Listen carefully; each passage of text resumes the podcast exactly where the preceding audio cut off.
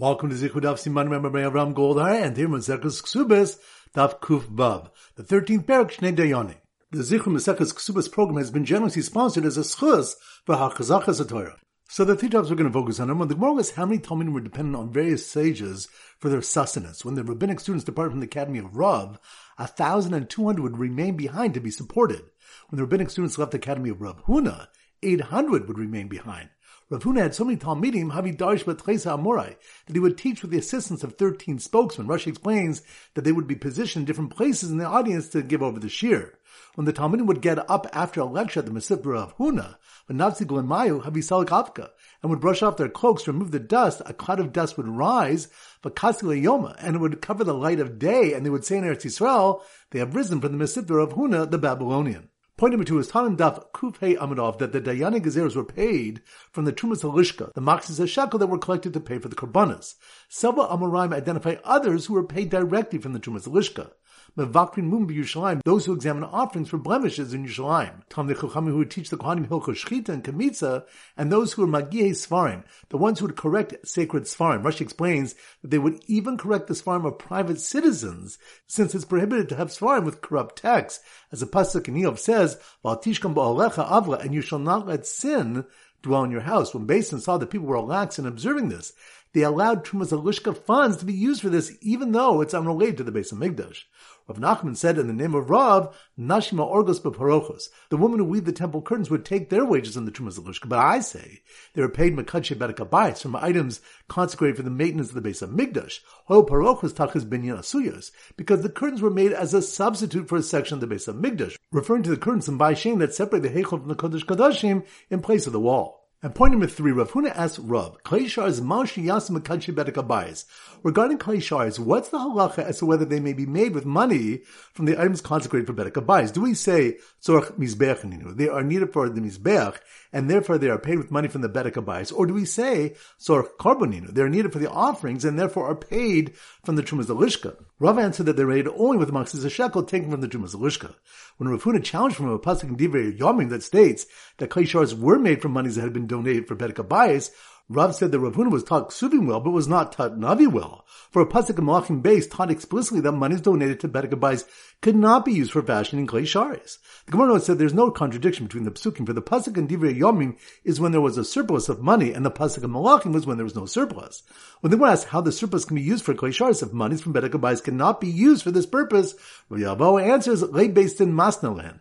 The mind of Basin stipulates that if there is a surplus of monies, the excess can be used for clay shards. The Gemara brings a Malchokas Hanaim on the topic. So once again, the three points are number one. The Gemara lists how many Talmidim were dependent on various sages for their sustenance. When the rabbinic students departed from the Academy of Rav, a thousand and two hundred would remain behind to be supported.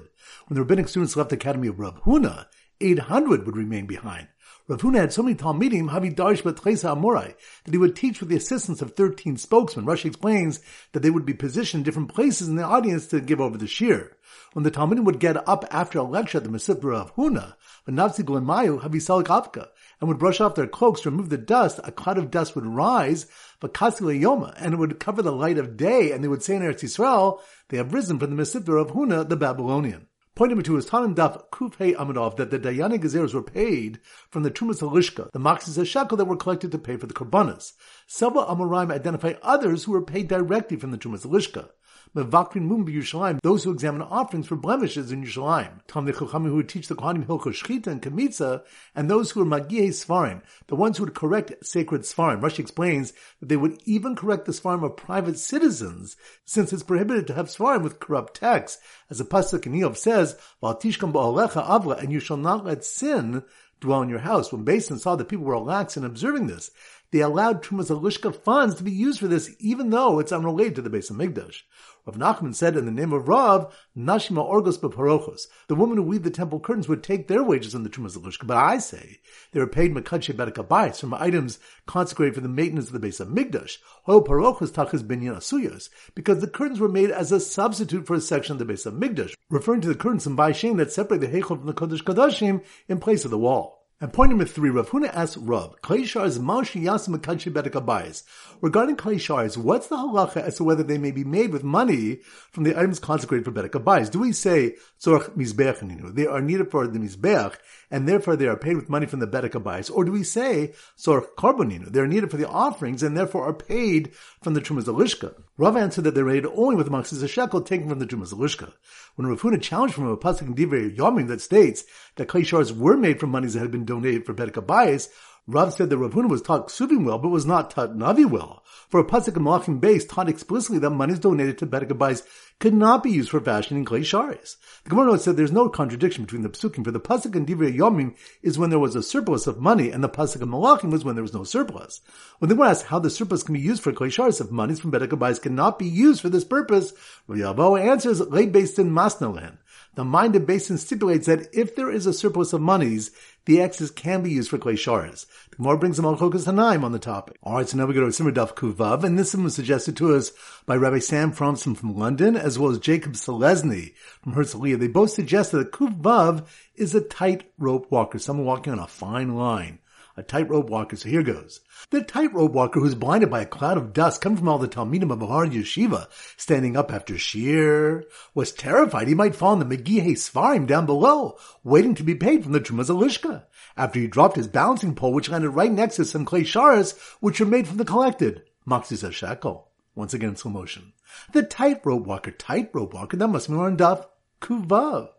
The tightrope walker was blinded by a cloud of dust coming from all the Talmidim of Lard Yeshiva, standing up after Shir, which reminds us, when the Talmidim would get up after a lecture at the Mesivta Rav Huna, and would brush off their cloaks to remove the dust, a cloud of dust would rise and would cover the light of day, and they would say in Eretz Yisrael, they have risen from the Mesivta Rav Huna, the Babylonian.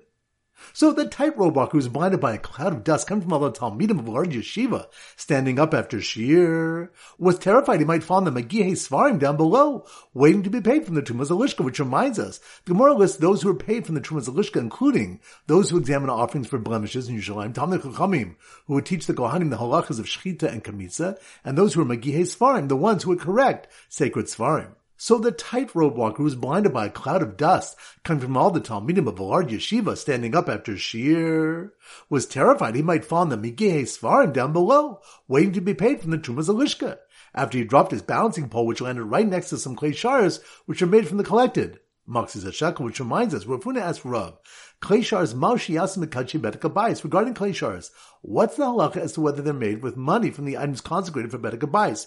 Do we say Tzorach Mizbeach, knew they are needed for the Mizbeach, and therefore paid with money from Betakabayis, or do we say Tzorach Karboninu, they are needed for the offerings and are paid from the Trumas Lishka? Rav answered they're made only with the Maxis Shekel taken from the Trumas Lishka. So once again, the tightrope walker who's blinded by a cloud of dust coming from all the Talmidim of a large yeshiva standing up after Shir was terrified he might find the Migehe's farm down below, waiting to be paid from the Trumas Alishka, after he dropped his balancing pole, which landed right next to some clay shards, which are made from the collected. Maxis shekel. Alright, so that concludes today's shir. This is Rabbi Avram Goldham Zich wishing you a great day and great learning.